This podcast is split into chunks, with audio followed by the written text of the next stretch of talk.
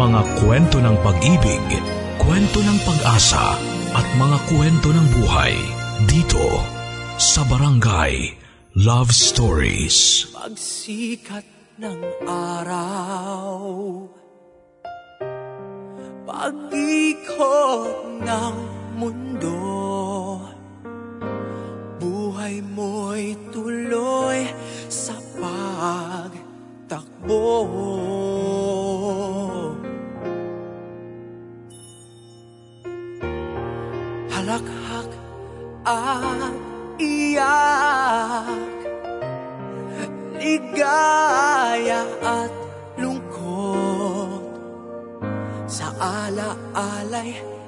masinop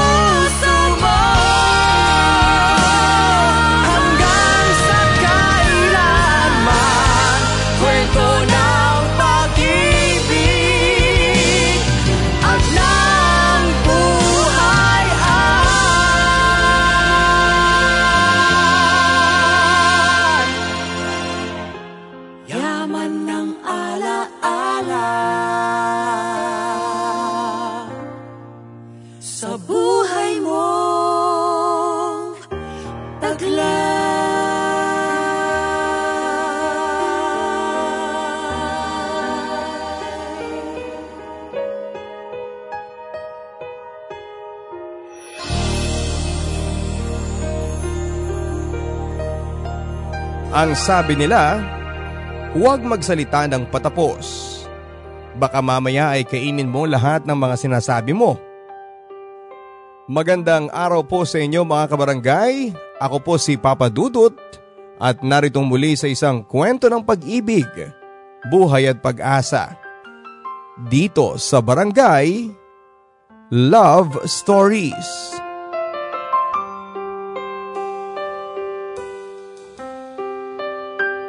Dear Papa Dudut,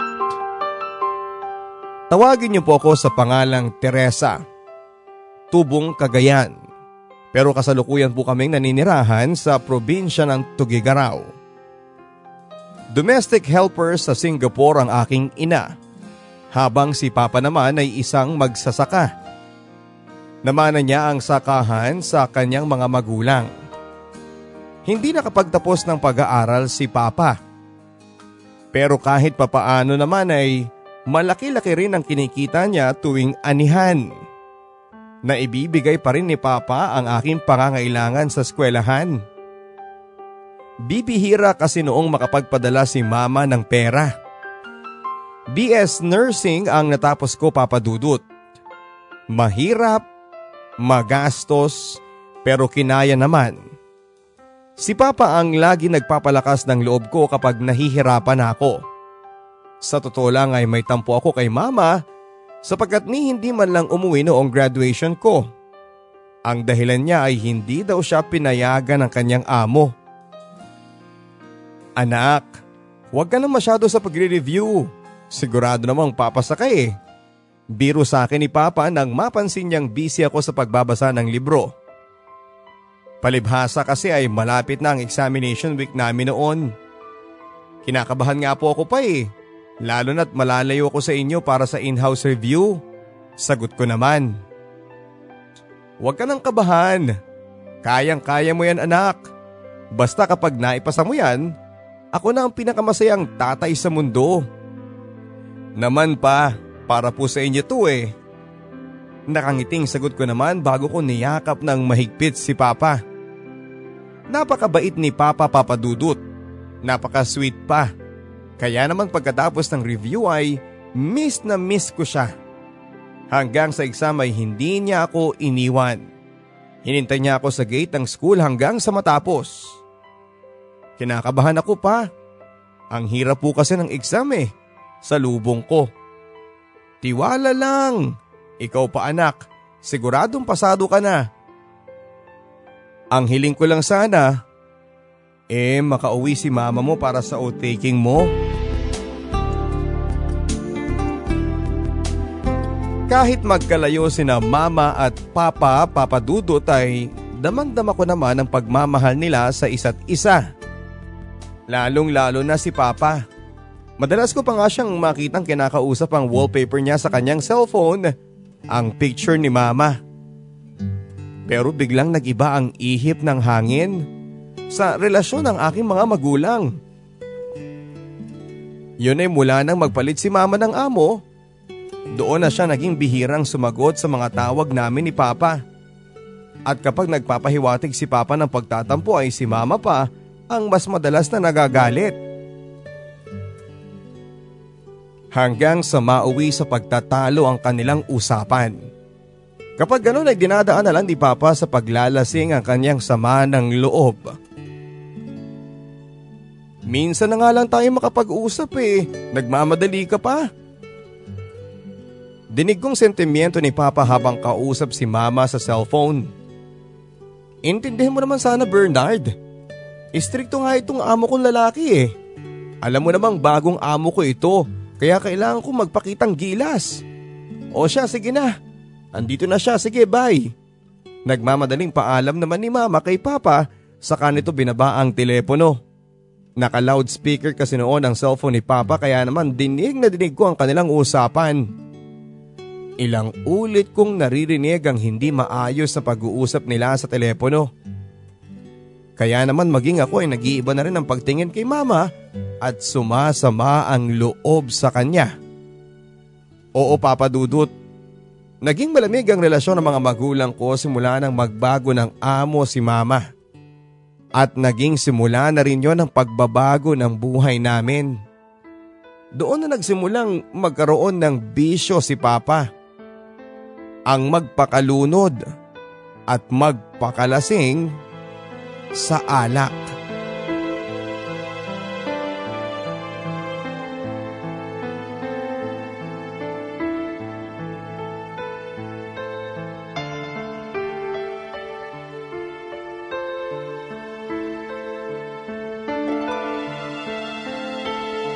Isang araw pauwi na ako mula sa eskwelahan nang makasalubong ko si Mang Louie sakay ng kanyang tricycle. Halika na tire, sundan natin ang papa mo sa ospital. Si papa nasa ospital? Eh bakit po? Nag-aalalang tanong ko. Bigla na lang siyang natumba kanina. Inatake ata eh. Ayun, itinakbo nila sa ospital. Sa ICU ko na naabutan ang aking ama papadudot. Maraming nakakabit na kung ano-anong mga aparato sa kanya. Awang-awa ako noon sa kanyang itsura. Ako po yung anak ng pasyente. Ano po bang lagay niya, Dok? Tanong ko nung lumabas ng doktor. Under observation pa siya, iha. Susubukan namin ang lahat para maibalik siya sa normal. Paralyze ang right part ng kanyang katawan. And as you can see, wala pa rin siyang malay. Hindi ko alam ang gagawin ko noon papadudot. Ni hindi ko alam kung saan ako kukuha ng gagastusin sa gamutan ni Papa. Naubos na ang ipon niya sa review ko. Si mama na lang ang pag-asa ko at sinubukan kong tawagan siya sa kanyang roaming pero out of reach. Kaya naisipan kong gamitin ang cellphone ni Papa at nagbaka sakaling may number doon ng bahay na pinaglilingkuran ni Mama. At hindi nga ako nagkamali. Makalipas ang isang ring ay may sumagot sa kabilang linya. Hello? Who's this? Tinig ng isang mama na tonong Chinese. Naisipan ko na baka amo niya kaya nagbigay galang ako. Hello sir, this is Teresa. May I speak with Leticia please? Magalang na sabi ko. Leticia? She's busy in the school to fetch our son. Our son? Naguluhan ako sa naisagot ng mama sa kabilang linya. Yes, I'm his husband. Who's this? Mataas ang boses na tanong niya na hindi ko na nagawang sagutin pa. Kaya pala gano'n na lamang kaming baliwalain ni mama dahil matagal na niya kaming niloloko. May iba na pala siyang lalaki sa Singapore na hindi namin namamalayan. Nang mga oras na yon ay awa ang naramdaman ko para sa aking ama. Buong buhay ni Papa ay si Mama lang ang minahal niya. Tapos ay yun lang pala ang gagawin sa kanya ng aking ina.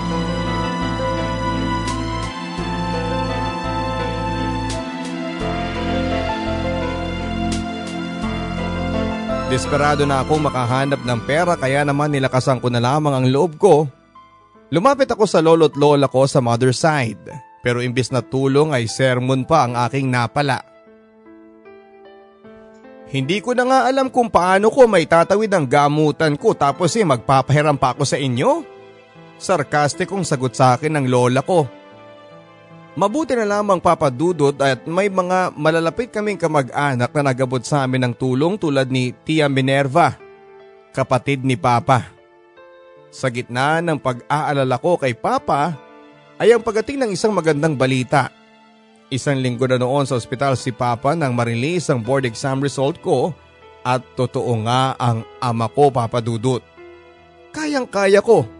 Isa ako sa mga mapalad na nakapasa noon sa board exam. Sobrang saya ko noon, nagmamadali akong pumunta sa ospital para ibalita yon kay Papa. At kahit na unconscious ay Nagbabaka sakali ako marinig niya ang mga napakagandang balitang sasabihin ko sa kanya. Ngiting-ngiti pa ako noong malapit na ako sa ICU. Pero naglaho ang lahat ng iyon nang sa pinto'y makasalubong ko ang dalawang staff ng ospital. Pinagtutulungang ilabas ang isang taong natakpan ng puting kumot. Dali-dali kong tinungo ang hospital bed ni Papa. Ganon na lamang ang kabog ng dibdib ko nang makita kong wala na siya sa kanyang kinakahigaan.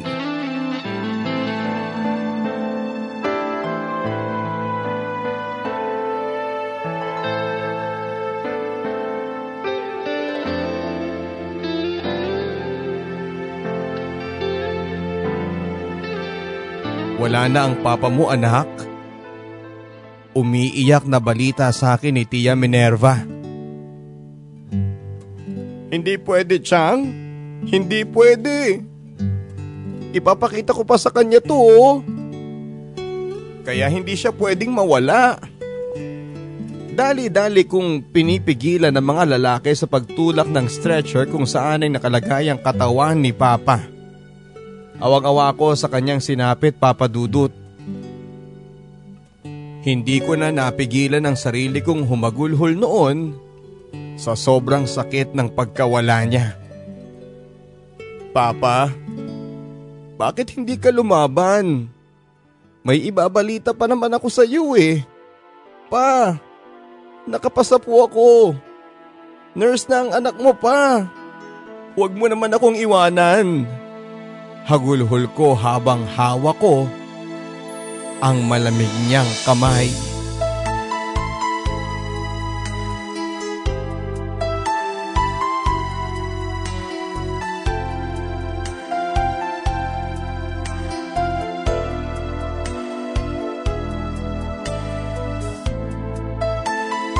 Sobrang bilis ng mga pangyayari papadudot ni hindi ko na malaya ang sarili kong nakaupo na sa tabi ng kabaong ng aking ama. Parang kailan lang nang magkasama pa kaming binubuo ang mga pangarap namin sa buhay. Kapag nakapasa ka anak, ako na ang pinakamasayang ama sa mundo. Muli kong narinig ang kanyang tinig sa aking isipan. Hindi ko man lang naibalita sa kanyang nakapasa ako sa nursing board exam. Mabuti na lamang at hindi ako pinabayaan ng kapatid ni Papa. Pinagtulong-tulungan nila ang lahat ng gastusin mula sa ospital hanggang sa burol ni Papa. Kasalukuyan kong kinakausap ang ilan sa mga bisita nang may humintong tricycle sa tapat ng aming bahay. Isang babaeng nakasuot ng bestidang itim ang bumaba. Nakabalot ng itim na tela ang kanyang ulo. Agad siyang lumapit sa kinakalagyan ng labi ni Papa. Maging ang mga bisita ay nahihiwagaan din kung sino siya. Nasilayan ko ang kanyang mukha nang tanggalin niya ang telang bumabalot sa kanyang ulo. Walang iba kundi ang aking ina. Ang dahilan ng pagkabigo ni Papa. Agad ko siyang dilapitan habang umiiyak siya noon habang haplos-haplos ang kabaong ni Papa. Bakit ka naman umiiyak? Di ba nga dapat masaya ka na kasi wala na si Papa? Sarkastikong tanong ko. Anak, akmang lalapitan niya ako. Hanggang dyan ka na lang. Huwag na huwag kang makakalapit-lapit sa akin ha. Pagpipigil ko sa kanya. Nakatingin sa amin ang lahat ng mga nasa lamay. Hindi ko na kasi napigilang magtaas ng boses sa sobrang galit ko. Nandidiri ako sa iyo habang naghihirap kaming mag-ama dito. Nasaan ka? Andun ka sa pangalawa mong pamilya. Kinakasuklaman kita. Wala kang kwentang ina. Ano bang sinasabi mo anak? Pagtatanggi niya. Bakit? Hindi ba nabanggit sa'yo ng asawa mo na tumawag ako? Hihingi sana ako ng tulong para kay Papa sa'yo. Pero wala ka ng mga oras na yon. Sinusundo mo daw ang anak mo. Ano? Magdidinay ka pa? Kinakasuklaman kita ma. Alam mo ba yon? Kinakasuklaman kita. Bulyaw ko dahilan para magmadali siyang umalis.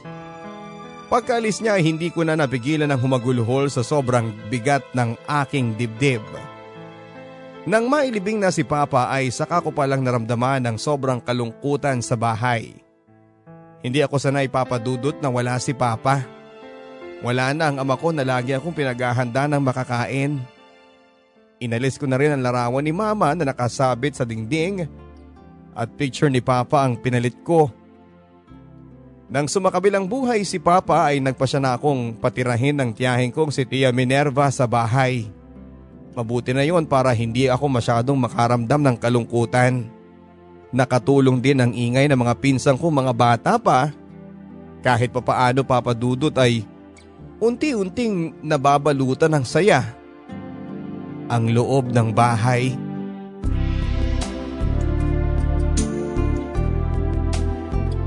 Si Tia Minerva ang nakasama ko sa ginanap na oath-taking namin. Maluha-luha ako ng araw na yon papadudot. Hindi ko mapigilang maluha habang inaalala si Papa. Siya kasi noon ang excited sana para sa araw na yon. Kahit na wala dito ang papa mo, sigurado akong masaya pa rin siya para sa iyo anak. Nakangiting sabi sa akin ni Tia Minerva. After ng O-taking namin ay agad akong naghanap ng trabaho papadudot. Pero hindi pala ganun kadali yun. Ilang buwan din akong nag-volunteer sa isang ospital hanggang sa matanggap ako sa isang private hospital. Naging magiliw naman ang pagtanggap sa akin ng mga katrabaho ko. May mga senaryo nga lang na minsan ay hindi ko nakakayanan. Yung mga pasyente na sumasakabilang buhay, doon ay nadudurog ang puso ko sa tuwing may nakikita akong humahagulhol na mga mahal nila sa buhay. Ilang taon na rin na, na yon ang naging struggle ko sa profesyon ko hanggang sa maging pasyente ko si Kuya Justin. Nagkaroon siya noon ng mild stroke kaya siya na-confine. Napansin ko noon na tanging isang lalaki lang ang pabalik-balik na nagdadala ng mga kailangan niya. Malayong anak niya ito dahil sa simpleng dala noong lalaki. Hindi tulad niya na mukhang may kaya. Sa tuwing chine-check up ko ang blood pressure niya ay lagi siyang nakangiti na para bang may gustong sabihin. Habang ganoon ay sinusuklian ko na lamang yon ng ngiti. Ayaw ko kasing isipin niya na suplada ako hanggang sa hindi rin siya nakatiis. Alam mo, noong kabataan ko pa eh, madalas kong ibiro sa kasintahan ko na sana, nurse na lang siya. Para maasikaso naman niya akong alagaan. Kaso kahit nung ikasal kami eh, wala pa rin nagbago sa kanya. Eh bakit po? Ano po bang propesyon ng asawa ninyo? Tanong ko. Accountant. Kaya yun, wala na siyang ibang inintindi kundi negosyo. Ni hindi niya nga ako magawang dalawin dito eh. Puro utos na lang sa katiwala. Ang lungkot pa naman dito. Sa sinabi niyang yon ay naalala ko si Papa. Kaya mula noon ay dinalasan ko na lang ang pagdalaw sa kanya. Hanggang sa unti-unti na nga kaming nakapagpalagayan ng loob at mula nang maging magkaibigan kami ay gumanda na ang record ng vitals niya. Ah, dapat pala eh hindi ko sinusunod yung mga bilin mo. Biglang sabi niya matapos ko siyang paalalahanan sa pag-inom ng gamot. Eh bakit naman? Ayaw mo nun eh mas mapapabilis ang paggaling mo. Yun na nga eh. Kasi kapag gumaling na ako, makakalabas na ako dito. At kapag nakalabas na ako dito, hindi ko na makikita yung maamo mo mukha. Napangiti na lamang ako papadudot. Nang akmang aalis na ako ay bigla niyang hinawakan ang kamay ko. Seryoso ako Tess. I like you. Alam mo, nasisiraan ka na talaga. Kung ano-ano na kasi ang mga sinasabi mo eh. Pigil ang asar ko. Walang mali sa mga sinasabi ko, Tess. Meron ho. May asawa na po kayo kaya tumigil-tigil kayo dahil baka tuluyang mawala ng respeto ko sa inyo. Pambabara ko sa kanya sabay hila ng kamay ko na hawak niya. Magaan ang pakiramdam ko kay Kuya Justin Papadudut. Pero maliwanag sa akin ang katotohanan ng may asawa na siya.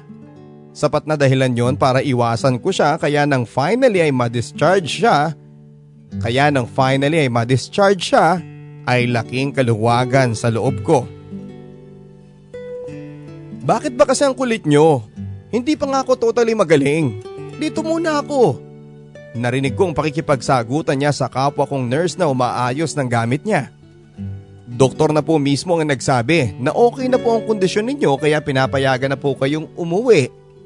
Sabad ko sa seryosong tono. Noon ko pa lamang siya nakitang tumahimik. Bahagya pa akong naawa sa kanya pero hindi ko na lang pinahalata pa. Sunod noon ay dumating na ang katiwala nila upang sunduin siya at narinig ko pang tinanong niya ang misis niya pero busy ang sagot ng katiwala. Nakaramdam tuloy ako ng kirot sa dibdib. Isang linggo makalipas ang araw ng pagkakadischarge ni Justin ay bumalik na sa dating takbo ang buhay ko. Saka ako naman nakilala si Luis, anak ng bago naming pasyente. May itsura siya at matipuno rin ang pangangatawan pero hindi ko siya masyadong pinapansin noong una. Mukha kasi siyang suplado kaya Nasasayangan ako sa kagwapuhan niya.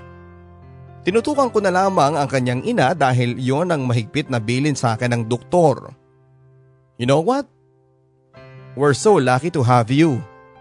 Nakangiting sabi ni Sir Luis nang madat na niya akong inaayos ang kama ng kanyang ina. Kung pwede lang sana kitang iuwi, dugtong niya habang nakatitig sa aking mga mata. Nang mga sandaling yun ay ang bilis ng pintig ng puso ko hindi ko kasi maipaliwanag yung nararamdaman ko habang tinititigan niya ako at para ba akong natutunaw papadudot.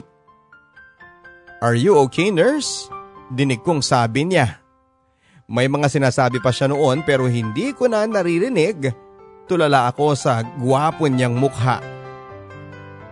Um, sir, um, sorry po. Ano pong sabi niyo?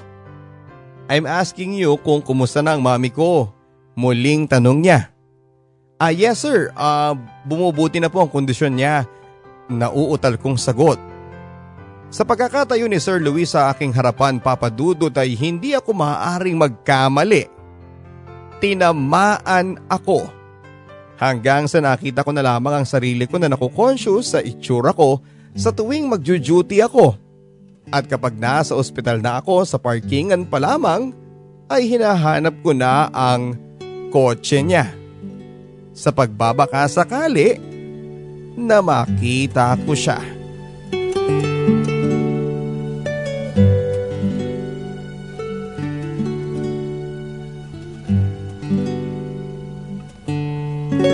Habang abala ako sa pagkaayos ng records ng pasyenteng napuntahan ko, nagulat ako nang biglang bumungad ang isang bouquet ng rosa sa aking harapan. Namiss kita. Kumusta ka na dito? si Justin. Bigla akong nakaramdam ng hiya nang may paparating na mga nurses maging sila ay minumukhaan si Justin. Umalis na po kayo pwede ba? Nasa trabaho po ako. Alam mo naman sigurong hindi tama yung ginagawa mo. Ang alin? Ang dalawin ka at bigyan ka ng rosas? Panginis pa niya kaya minabuti ko na lamang na talikuran siya upang puntahan ng ilan pang mga pasyente. Minadali ko talaga ang paglalakad ko upang hindi niya ako masundan. Hindi ko kasi akalain na makikita ko pa ang pagmumukha niya. Naging maganda naman ang samahan namin pero hindi tamang umibig siya sa akin.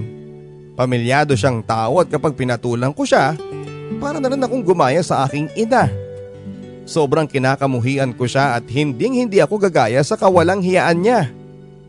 Kaya malakas ang loob ko na tama lang ang ginagawa kong pag-iwas kay Justin. Ilang beses pa niya ako tinangkang dalawin. Pero makita ko pa lamang ang mukha niya, sa kalayuan ay umiiwas na ako. Pero isang araw, papalabas na ako ng ospital. Sabi ko na nga ba, dito lang kita matsatsambahan. Tinig na hindi ko pa man din nililingon ay alam ko na kung sino. Walang iba kundi si Justin. At mangiiwas na naman sana ako nang bigla niya akong harangin. Please Tere, kausapin mo naman ako. Please Justin, stop this nonsense. May asawa ka na at sa mata ng Diyos, hindi tayo pwede. Kaya kung pwede lang, tantanan mo na ako. Pagmamakaawa ko. Magpapatuloy na sana ako sa paglalakad, papadudot nang bigla niyang hinila ang braso ko Pareho kaming nagulat nang huminto ang isang kotse sa aming harapan. Hey! Would you mind to stay away from her?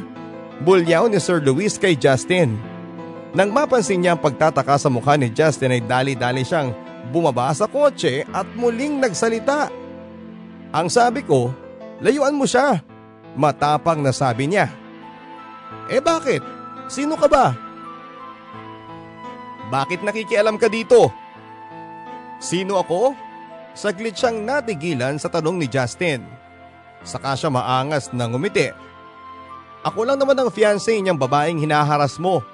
Sagot niya dahilan para lumuwag ang pagkakahawak ni Justin sa braso ko. Kaya kapag hindi mo siya binitawan, mapipilitan akong saktan ka. Dugtong niya. Mukhang napaniwala niya si Justin kaya agad niya akong binitawan. Sorry Tere, hindi ko alam. Tama na yan. tantanan mo na lang yung future wife ko, okay? Just go! Pagbabara at pagtataboy ni Sir Luis kay Justin, sabay akbay sa akin. Nang makaalis na si Justin ay sa kanya unti-unting tinanggal ang pagkakaakbay sa akin. Para ako nanlambot noon papadudot. Hindi ko maipaliwanag ang nararamdaman kong kaba ng mga sandaling yon.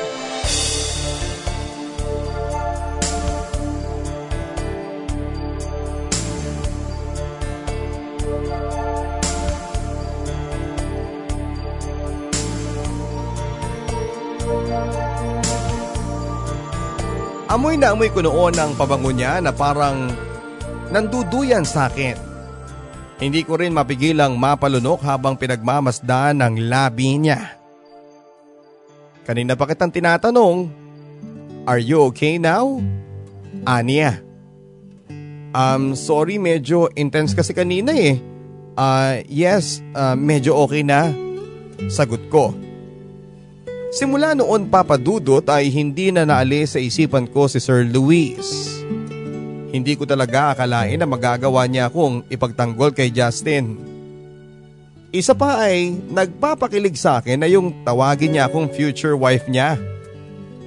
Alam ko na palabas lamang niya yon pero hindi ko lang kasi maiwasang kiligin sa tuwing naaalala ko. Kaya minsan ay hindi ko mapigilan ang pagkakangiti kahit na wala naman akong kausap. Mabilis din ang pagkabog ng dibdib ko sa tuwing magra-rounds ako at isa ang mami niya sa madadaanan ko. Madalas ko kasi siyang mahuling nakatingin sa akin. May mga pagkakataon din na sinasali niya ako sa binibili niyang pagkain. Kung hindi man prutas ay energy drink at cup noodles ang inaabot niya sa akin.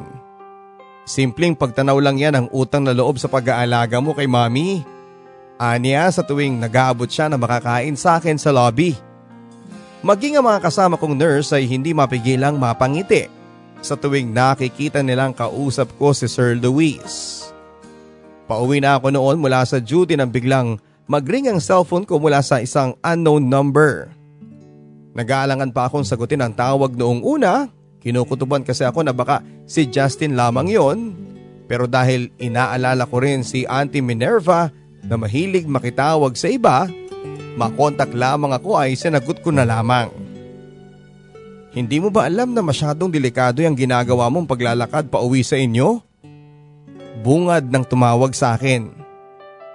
Dahil sa ingay mula sa daanan ay hindi ko mabusesa ng lalaking nasa kabilang linya. Si Luis ito. Andito ako ngayon sa kalye, tapat mo. Halika na. Ako na maghahatid sa may inyo. Nang mapatingin nga ako sa kabilang kalye ay nakita ko ang kanyang sasakyan. Naaninag ko na rin ang kanyang mukha at parang hindi siya mapahiya ay pinuntahan ko na lamang siya kaagad. Una kong tinanong kung saan siya nakakuha ng number ko pero ngiti lang ang sinagot niya sa akin. Papadudot, para na naman akong lumulutang na magkasama na kami sa loob ng kanyang kotse. Muli kong naamoy ang pabango niya at sa tuwing magtatama ang aming mga mata ay hindi ko mapigilang mapayuko. You know what? Maganda ka sana eh kaso eh nagulat ako sa mga sinabi niya kaya natigilan ako papadudot. Kaso mukhang ilap ka sa mga tao. Lalo na sa akin. Dugtong niya saka ako tinitigan ng matagal. Ah, dito na po ako sir. Sakto kasing malapit na kami sa bahay kaya agad ko siyang pinahinto. Next time huwag kang magmamadali pa uwi ha, future wife. Sa sinabi niyang yun ay nanlaki ang mga mata ko sa gulat. Muling bumilis ang tibok ng puso ko papadudot. Yung bang parang tumaas bigla ang dugo ko sa katawan na hindi ko maintindihan. Palabiro ka talaga sir. And I hate when you're calling me that, sir. Luis na lang, nakangiting sabi niya. Thanks again, Luis.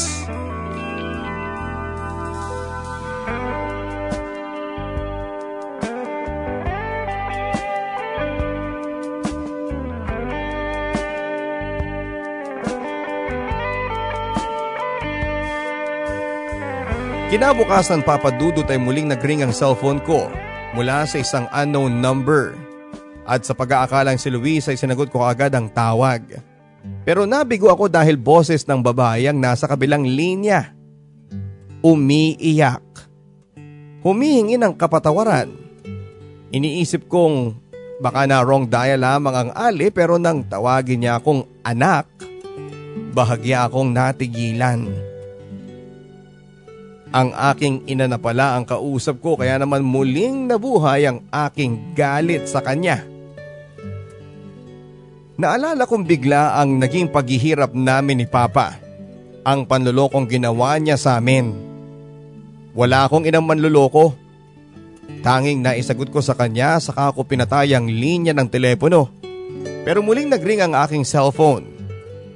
I said leave me alone. Hindi kita kailangan. Pasigaw na sagot ko sa tawag.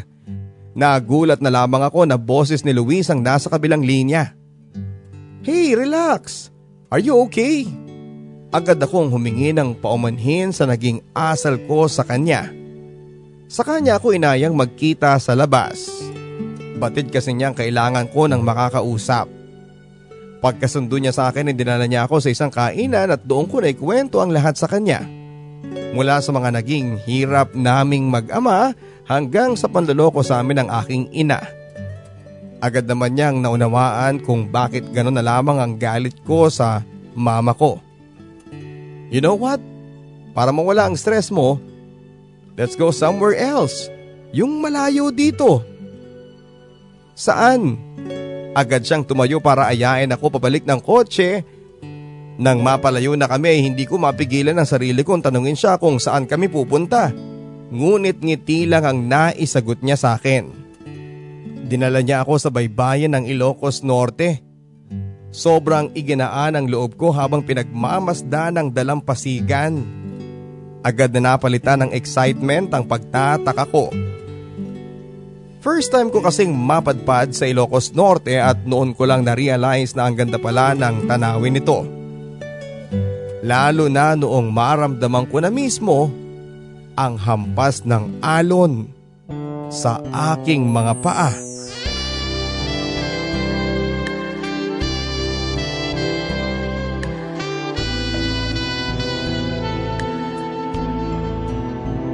Bakit tayo nandito?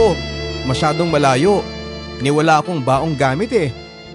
Isa pa eh, papaano ang mami mo? Si mami?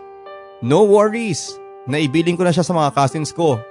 At saka damit baka mo, eh pwede naman tayong bumili anywhere here eh. Ano? Bibili? Bakit? Ilang araw ba ang plano mong pagstay dito? Tanong ko. Mga dalawa hanggang tatlong araw lang naman siguro. Stress din kasi ako lately sa trabaho ko eh. Napangiti na lamang ako sa mga naisagot niya. Sa totoo lang papadutot ay okay lang sa akin yon. Kung sa ganoong paraan ko naman siya makikilala, bakit ba hindi? Balikbayan pala siya mula sa California kasabay niyang nagpunta doon ng dati niyang kasintahan. At dahil sa masyado siyang nasakal dito ay pinili niyang bumalik ng bansa para na rin sa kanyang mommy. Nataon rin kasing nasa kritikal na kalagayan noon ang mommy niya. Mas gusto niya kasing dito gampanan ang propesyon niya bilang isang veterinarian. Sa isang mamahaling resort siya umupa ng dalawang room kung saan kami pansamantalang nanatili. Unang araw pa lang namin sa Ilocos, marami na kaming napasyalan. Noon ko lang din unang nasilayan ang Bangge Windmills sa may pagudpod at ipinasyal din niya ako sa iba't ibang resorts at maging sa vegan. Pangalawang gabi namin sa Ilocos nang ayain niya ako sa isang bar. Nagdalawang isip pa ako noong unang tanggapin ang paanyaya niya pero nang magpumilit sila ay pinaunlakan ko na lamang. Kasalukuyan naming pinapanood noon ang isang bandang tumutugtog sa loob ng bar nang mapansin kong mukhang nakakarami na ng inom si Luis. Panay na kasi ang ngisi niya sa akin na parabang ewan. Medyo may tama na rin ako ng mga oras na yon pero kahit papaano ay nakokontrol ko pa naman ang aking sarili. Alam mo, hindi talaga ako nagkamali sa pagpili sa iyo. Hindi ka lang maganda. Mabait pa. Nakangiting sabi niya habang pinagmamasdan ang aking mukha. Medyo nailang ako sa kung paano niya ako titigan papadudot. Kaya kung saan saan ko na lang ibinaling ang mukha ko. Nang mapansin niyang hindi ako komportable ay muli niyang ibinaling ang kanyang atensyon sa singer sa bar. Bago pa siya makaisip na umorder ulit ng maiinom ay inaya ko na siyang bumalik sa hotel. Medyo nahihilo na kasi ako eh. Okay lang ba kung balik na lang tayo sa hotel? Pagdadahilan ko na lang para pumayag siya. Kahit nakainom ay gentleman pa rin siya papadudot. Agad niya kasing binuhat ang shoulder bag ko at bukod doon ay inalalayan pa rin niya ako na para bang ako pa ang lasing sa aming dalawa. Nang matapat na kami sa kwarto ko ay maayos naman niya akong inihiga sa aking kama. Nagpanggap talaga akong masakit ang ulo ko noon kahit nakahiga na ako. Medyo kinakabahan ako noon papadudot kasi baka makalimutan niyang magkaiba kami ng room. Nanlalakit na ako noon kaya pagkasara niya ng pintuan ay agad kong tinungo ang banyo upang makapag-shower. Nang magbibihis na sana ako ay nagulat ako sa lalaking nagsalita sa aking likuran. You're so beautiful, Teresa. Mula sa salamin sa harap ko ay tanaw ko si Luis, nakaupo sa maliit na sofa sa aking likuran at dahil doon ay dali-dali kong hinigpitan ang pagkakasuot ko sa aking bathrobe. Kanina ka pa ba dyan? May nakalimutan ka ba? Bakit napabalik ka pa ata? Nauutal at kinakabahang tanong ko. Ha? Hindi naman ako lumabas sweetie eh. Sagot niya habang papalapit sa akin. You mean kanina ka pa talaga dyan? Gulat na tanong ko. Yes, at kanina pa kitang pinagmamasdan. Sagot niya na noon ay nakatayo na sa aking likuran. Nang hawakan niya ang mga balikat ko ay may naramdaman akong kakaiba. Gustong gusto kong ipagtabuyan siya noon papadudot pero ewan ko ba kung bakit hindi ko magawa. Hindi ko siya magawang titigan sa mata. Dinig na dinig ko ang bilis ng pintig ng puso ko ng mga oras na yon papadudot. Sir, um, I mean Luis, inaantok na kasi ako eh. Kaninang sinasabi mong masakit ang ulo mo, hindi ka agad ako naniwala. Alam ko kasing ayaw mo lang akong malasing ng sobra. Nang iharap niya ako ay mataman niya akong tinitigan. Hanggang unti-unting lumapit ang kanyang mukha upang hagkan ako sa aking mga labi. Hindi ko na rin napigilan ang sarili ko sa pagtugon sa mainit niyang halik, papadudot. Matagal ko na rin naman siyang gusto dahilan kung bakit agad akong natangay. Nagtagal pa ang halikang yon at bago niya ako binuhat upang ihiga sa aking kama, dahan-dahan niyang hinubad ang suot kong bathrobe. Hindi ko maipaliwanag ang nararamdaman ko noon, lalo na noong magdikit na ang aming katawan. Kapwa na kaming walang saplot alam kong hindi ito ang tamang oras at lugar para tanungin kita, Teresa. Pero bago ko to gawin, I want you to know that I love you. Bulong niya sa akin. Isang matamis na ngiti lang ang naisagot ko sa kanya, Papa Dudut. Mahal mo rin ba ako? Dugtong niya. Hindi ko na napigilang matawa, Papa Dudut. Hindi ko lang kasi sukat akalain na sa ganong tagpo pa talaga niya ako tatanungin kung mahal ko siya. Yes, Luis. I love you. I love everything about you. Sagot ko. Muli niya akong siniil ng halik. Unang pagkakataong kong naranasang ipahawak sa lalaki ang aking katawan. Oo, Papa Dudut. Ipinaubaya ko ng walang alinlangan ang aking sarili kay Luis. Noong gabing yon, at tila ba nakalimutan ko ang lahat ng mga sandaling pinagsasaluhan namin, ang init ng aming pagmamahalan.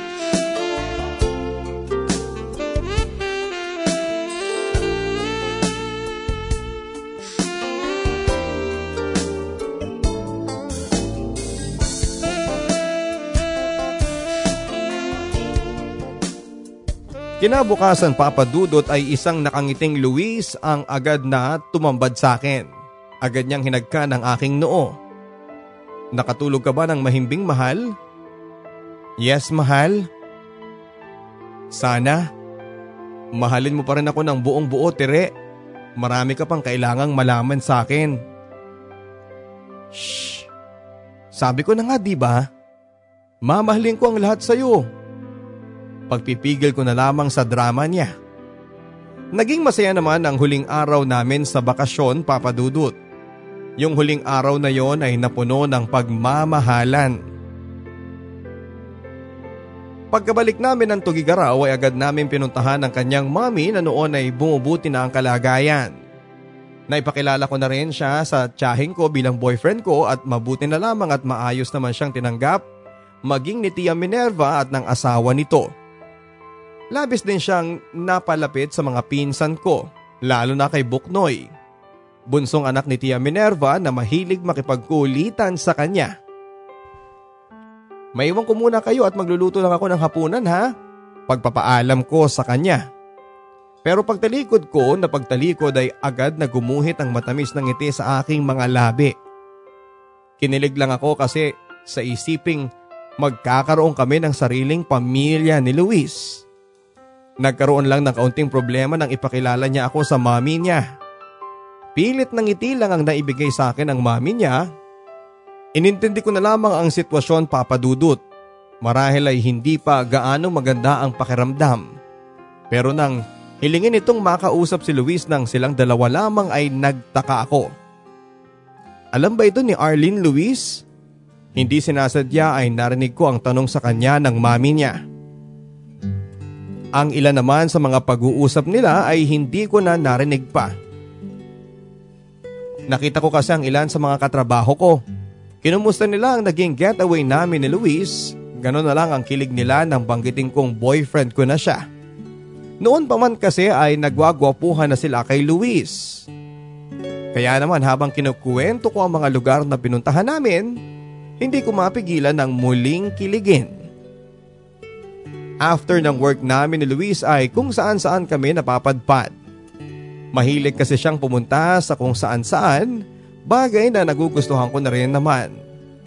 Walang kasing saya ang mga sandaling kasama ko si Luis Papadudut. Siya yung tipo ng tao na kapag nakakasama mo ay marami kang matututunan. Sobrang sweet and caring na boyfriend ni Luis Papadudut. May mga ilang babae rin ang nababasa kong nagtitext sa kanya na para bang nagpapakita pa ng motibo. Yang mga yan, mga puppy owners kong client. Hindi mo naman kailangang mag-explain. I trust you, Luis. I love you, Teresa. Tanging naisagot niya sa akin habang mahigpit niyang hawak ang kamay ko. Kay Luis na umikot ang mundo ko. Nasanay na akong araw-araw kaming magkasama saan man magpunta.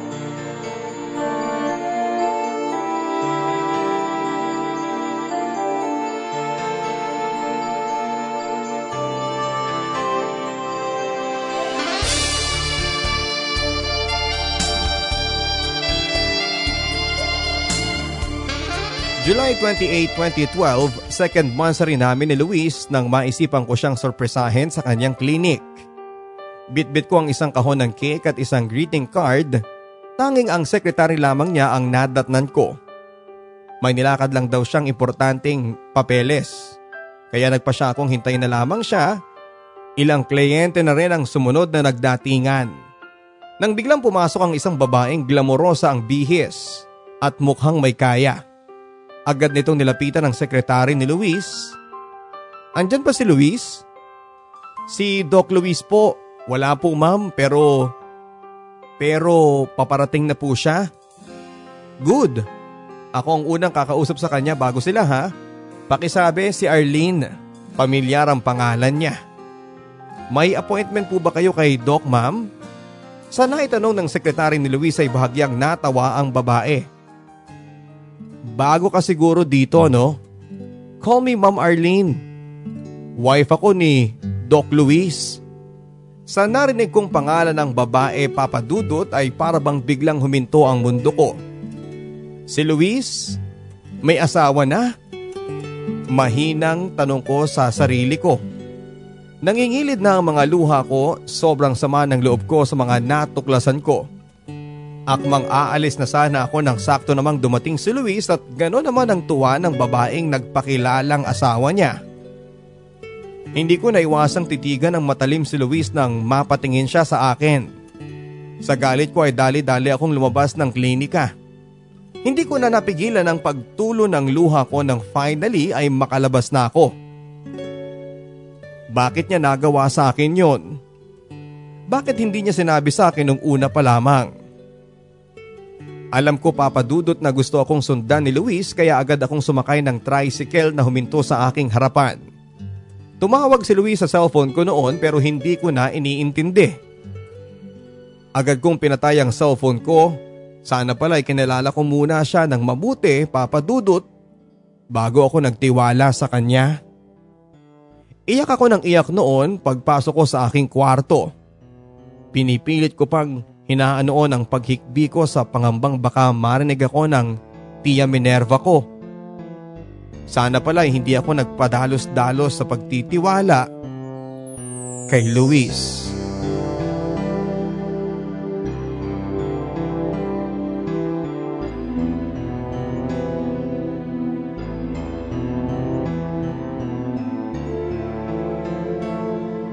Hanggang sa nakatulugan ko na lamang ang pag-iyak. Kinabukasan ay namalayan ko may humahaplo sa aking ulo. Agad akong napabalikwas ng bangon nang makita kong si Luis. Anong ginagawa mo sa kwarto ko? Relax mahal. Nagpaalam ako kay Tia Minerva. Pakinggan mo sana ang mga paliwanag ko. Tama na Luis. Sapat na sa akin na malamang niloko mo lang ako maluhaluhang sagot ko. Look mahal, oo tama ang dinig mo. Wife ko si Arlene pero, pero ano? Pwede ba wala akong panahon sa mga kasinungalingan mo? Umalis ka na. Pagtataboy ko sa kanya at agad akong tumayo sa kama ko pero agad niya akong pinigilan sa pamamagitan ng pagyakap ng napakahigpit. Pinakasalan ko lang siya mahal dahil yon ang gusto ng mami okay? Ginawa ko yon para kay mommy. Hindi dahil sa mahal ko siya. Napahinto ako sa mga sinabi ni Luis. Critical noon ang buhay ni mommy. Inakala ko makakatulong sa paggaling niya ang pagpapakasal ko sa babaeng gusto niya para sa akin. Kinakapatid ko si Arlene at matagal na siyang nirereto sa akin ni Mami. Pagkatapos ng kasal namin ay agad na bumalik si Arlene kung saan siya nagtatrabaho. After a year ay pinipitasyon niyang kunin ako sa California. Sinubukan kong pag-aralan siyang mahalin pero bigo ako. May ilang bagay kaming hindi na pagkakasunduan. Nagiging bayolente pa siya kapag nag-aaway kami. Dugtong niya. Hindi ko pa rin alam kung paniniwalaan ko ba si Luis Papadudut. Noong mga oras na yon ay galit pa rin kasi ang nangingibabaw sa puso ko. Sa mata ng Diyos at tao, asawa mo pa rin siya Luis. Kaya tama na to pwede ba? Inaayos na namin ang pagpapawalang bisa ng kasal namin. Yun ay bago pa man ako bumalik ng bansa. Inopen up ko na rin dati kay mami na hindi na healthy ang marriage namin. Kaya siya na mismo nagsuggest sa akin na ipaanal ko na ang kasal namin. Pagpapaliwanag niya. Batid kong labag yon sa loob ni mami. Kinagabihan kasi noon ay muli siyang inatake. Dahilan para agad akong umuwi ng Pilipinas sa sobrang pag-aalala. Look Tere, kung lukuhan lang ang lahat ng ito, ipapakilala ba kita kay mami bilang current GF ko? Tanong niya na nagpapakumbinse sa aking paniwalaan siya. Kaso, hindi ko pwedeng ipaalam kay Arlie na may GF ako habang pinaprocess pa lang ang annulment namin. Dugtong niya. Nang mapansin niya ang panlilisik ng mga mata ko ay muli siyang nagsalita. Isa pa sa mga dapat mong malaman, iba ang ugali ni Arlene. Minsan na kasi niyang nabanggit sa akin na papayag siyang mapawalang bisa ang kasal namin, huwag na wag lang niyang malalaman na may ibang babae ako. Ayaw kasi niyang mapahiya sa mga common friends namin. Kapag nagkataon ay hindi ko raw magugustuhan ang gagawin niya. Bahagya akong natahimik nang muli siyang nagsalita. Hindi biro ang pinagdadaanan ko. At ngayon kita higit na kailangan mahal. So please, Tere, stay. Pagmamakaawa niya habang nakaluhod sa aking harapan. Dahilan para maawa ako papadudot. Agad ko siyang pinatayo sa kanya ako niyakap ng mahigpit. Hindi ko rin alam kung papaano i-handle noon ang sitwasyon namin ni Luis Papadudut. Para kasing bigla akong nakaramdam ng hiya sa sarili ko. Nagawa kong tanggihan ang pag-ibig na inaalay sa akin noon ni Justin sa ngalan ng delikadesa. Pero wala akong kamalay-malay na may asawa na rin pala ang lalaking pinili kong mahalin. Sa pagbabalik sa bansa ng asawa ni Luis ay kinakailangan naming baguhin ang mga naging routine namin habang hinihintay na ma-approve ang annulment ng kasal nila ni Arlene. Mula noon ay palihim na kaming nagkikita ni Luis. Hindi kami pwedeng lumabas o mamasyal sa mataong lugar. Labagman sa loob ko ay tinitiis ko na lamang ang lahat para kay Luis. Ayoko kasing maramdaman niya na sinusukuan ko siya.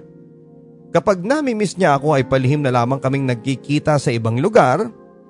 Sinusulit namin ang bawat nakaw na sandali kapag magkasama kami. Oo Papa Dudut. Nagmimistula akong kabit sa taong mahal ko.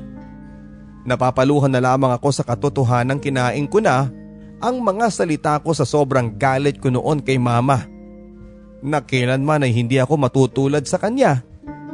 Pero kabaliktaran pala noon ang mangyayari sa akin. Sa ginagawa ko ay wala na rin kaming pinagkaiba ng aking ina. Gustong gusto ko nang iwasan si Luis. Pero sa tuwing naiisip ko ang mga napagsamahan namin, ay pinanghihinaan ako ng loob na iwanan siya.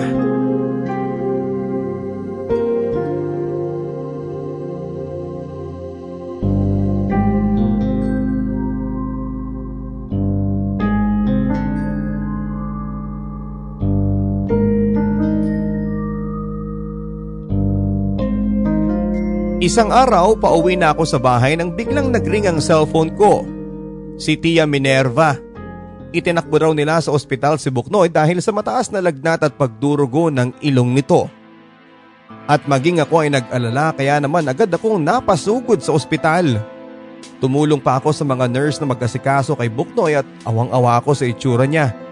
Hinang-hina siya at namumuti ang kanyang mga labi. Ate Tire, Thank you ha kasi nandito ka sa tabi ko. Wala yun Buknoy, kaya magpagaling ka na. Mamamasyal pa tayo kina Kuya Luis mo. Medyo nagalangan pa akong banggitin ang pangalan ni Luis sa pangambang baka hanapin niya ito sa akin. Pwede niyo po bang tawagin si Kuya Luis dito? Gusto ko po kasi siyang makita ng personal eh. Nang ipaliwanag ko sa kanyang hindi maaari ay bigla siyang umiyak. Maging si Tia Minerva ay hindi siya napahinto kaya hiniling na lamang natawagan ko si Luis. Sa totoo lang papadudot ay alanganing mapapunta ko pa si Luis sa ospital ng ganong oras. Sigurado kasi magtataka si Arlene kapag nagkataon. Pero dahil sa pag-aalala kay Buknoy ay pikit mata kong tinawagan ang number niya. Nasagot naman niya ang cellphone niya at nasabi ko ang kondisyon ni Buknoy. Kaso habang nag-uusap kami narinig ko ang tinig ni Arlene. Tinatanong nito kung sino ang kausap ni Luis. Kasunod nun ay ang pagpatay ni Luis ng linya ng telepono. Kinakabahan ako sa nagawa kong pagtawag sa kanya. Mabuti na lamang at napakalma na ng mga nurse si Buknoy kaya hindi ko na muling kinulit pa si Luis. Kinabukasan nang makatanggap ako ng text mula kay Luis. Next time, Huwag kang tatawag ng ganong oras. Alam mo namang kasama ko siya. Laman ng text niya na kinasama ko ng loob. Parang ang dating kasi sa akin ng text na yon ay ako ang naghahabol sa kanya. Sorry ha. Emergency lang kasi eh. Ginawa ko yun para kay Buknoy. Last na text ko na sa'yo to. Nakapasok pa ang isang miss call niya bago ko tuluyang napatay ang cellphone ko. Nainis ako sa aking sarili papadudot. Kung bakit kasi pumayag ka, ang tanga-tanga mo talaga tire. Ang hirap lang na kailangan ko pang mamalimos ng oras niya. Hindi ko naman siya magawang iwanan hindi dahil sa awa, kundi dahil hindi ko na rin kakayanin kapag nagkataon.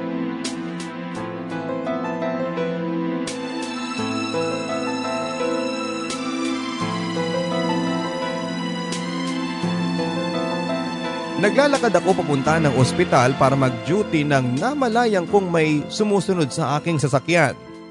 Nang mapansin kong si Luis yun ay binilisan ko ang aking paglalakad pero agad niyang binilisan ang andar ng kanyang kotse upang ihinto sa aking harapan. Sa kadali-daling lumabas para harangin ako. Bakit mo kasi ginawa yun eh? Sorry ha, ginawa ko lang naman yun para kay Buknoy. Naiiritang sagot ko. Eh pwede mo naman akong i-text di ba? Magre-reply naman ako eh. Alam mo Luis kung napapagod ka na sa ganitong sitwasyon? Ako rin. Pagod na pagod na ako. Sa tingin mo ba hindi ako nahihirapan? Pumayag ako maging kabit mo ng di oras. Pero bakit ganun? Magdadalawang buwan na pero wala pa rin nangyayari sa annulment ninyo. Hanggang kailan ako ganito ha? Ayoko na. Ngayon ka pa ba susuko mahal? Kung kailan malaya na ako? Naaprobahan na ang annulment. Kaninang umaga ko lang natanggap ang balita. I'm all yours, Tere. Nang harapin ko siya ay bumungad sa akin ang maluhaluhan niyang mata. Maging ako ay naluha na rin sa sobrang saya papadudot. Ang buong akala ko ay sa teleserye lamang nangyayari ang happy ending. Maging sa amin rin pala ng pinakamamahal kong si Luis ay posibleng mangyari yon. Nang ma-approve na ang annulment ng kasal nila ay bumalik na si Arlene sa Amerika. Maging ang mami ni Luis ay labis din ang kasiyahan sa kalagayan ng kanyang anak. Mali pa lang idikta ko ang kapalaran ng anak ko ang mas mahalaga pala dito ay kung saan siya masaya. At yun ay sa piling mo tire, nakangiting sabi sa akin ng mami ni Luis. Maswerte pa rin ako kasi sa kabila ng ginawa kong pakikialam sa buhay niya, eh nagawa pa rin akong patawarin ng anak ko. Dugtong nito sabay hawak sa mga palad ko. Sa init ng kamay ng pagkakahawak niya sa akin papadudot ay parang saglit kong naramdaman si nanay. Yung pakiramdam na parang may sumanib sa pagkakataong yon. Para sabihin sa aking panahon na para patawarin ko si nanay. Sa sobrang pangungulila ko ay nagawa kong yakapin ang mami ni Luis. Sunod nun papadudod ay inayos namin ang aming pagpapakasal. Nakakatawa nga dahil araw mismo ng kasal ko nang madiskubre naming nagdadalang tao ako. Hindi ko maipaliwanag ang kasiyahang nararamdaman ko ng mga sandaling yon Naglalakad na ako sa altar sa lalaking pag-aalayan ko ng buong buhay ko habang nasa sinapupunan ko ang bunga ng pag-iibigan namin. Naging matagumpay naman at masaya ang naging kasalan papadudot. Habang nagkakasiyahan ang lahat sa resepsyon ng aming kasal, noong oras na para pakawala ng puting kalapate, ang kalapating hawak ni Luis ay mapayapang lumipad papalayo sa amin. Pero nagulat ang lahat kung saan tumungo ang kalapating binitawan ko. Sa isang babaeng masayang pinagmamasdan kami sa di kalayuan. Biglang bumilis ang tibok ng puso ko nang makita ko ang luha sa kanyang mga mata. Si nanay papadudot. Nakakatuwa lang na talagang literal na inilarawan sa akin ng kalapating yon ang kapayapaan. Sa pamamagitan ng pagtungo nito kay nanay sa araw ng aking kasal. Nagpunta si nanay sa kasal namin ni Luis. Panahon na mahal para palayain mo ang sarili mo sa puot na dala ng nakaraan.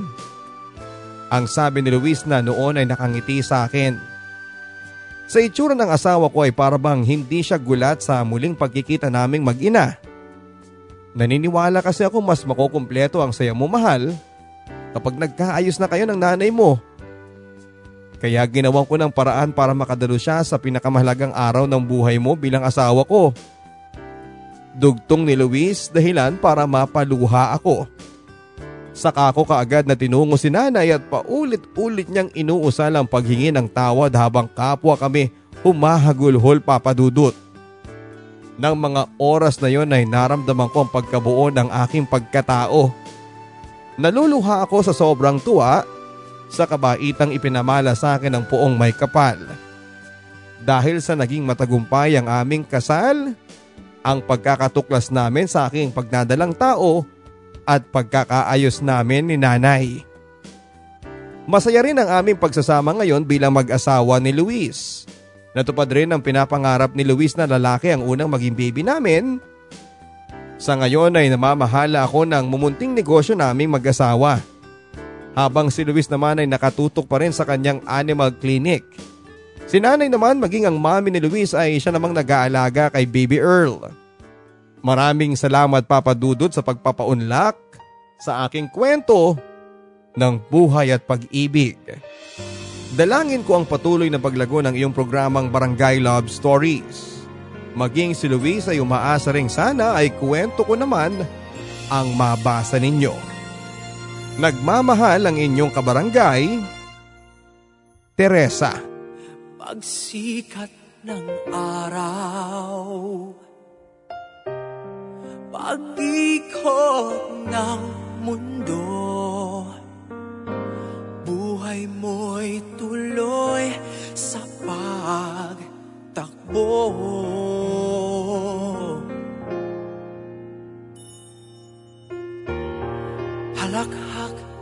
at iyak Ligaya at Sa ala-alay masinop na inipon.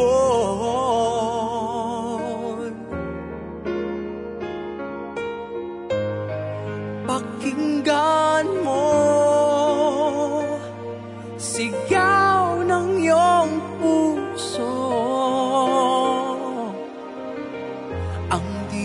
ay hayaang mag lakbay Kwento ng pag-ibig at ng buhay ay Yaman ng ala-ala sa buhay mong taglay Maraming salamat sa pagtutok sa inyong Barangay Love Stories na napapakinggan sa Barangay 97.1 Manila, 103.5 Davao, 107.1 Bacolod, 92.7 Baguio, 100.7 Cagayan de Oro, 93.5 Dagupan, 102.3 Jensan, 93.5 Iloilo, 92.9 Calibo, 96.3 Legazpi, 91.1 Lucena, 101.5 Naga and 97.5 Palawan. Hanggang sa muli ako po si Papa Dudot sa mga kwento ng pag-ibig, buhay at pag-asa. Dito sa Barangay Love Stories. Ang diwa ay hayaang maglakbay Kwento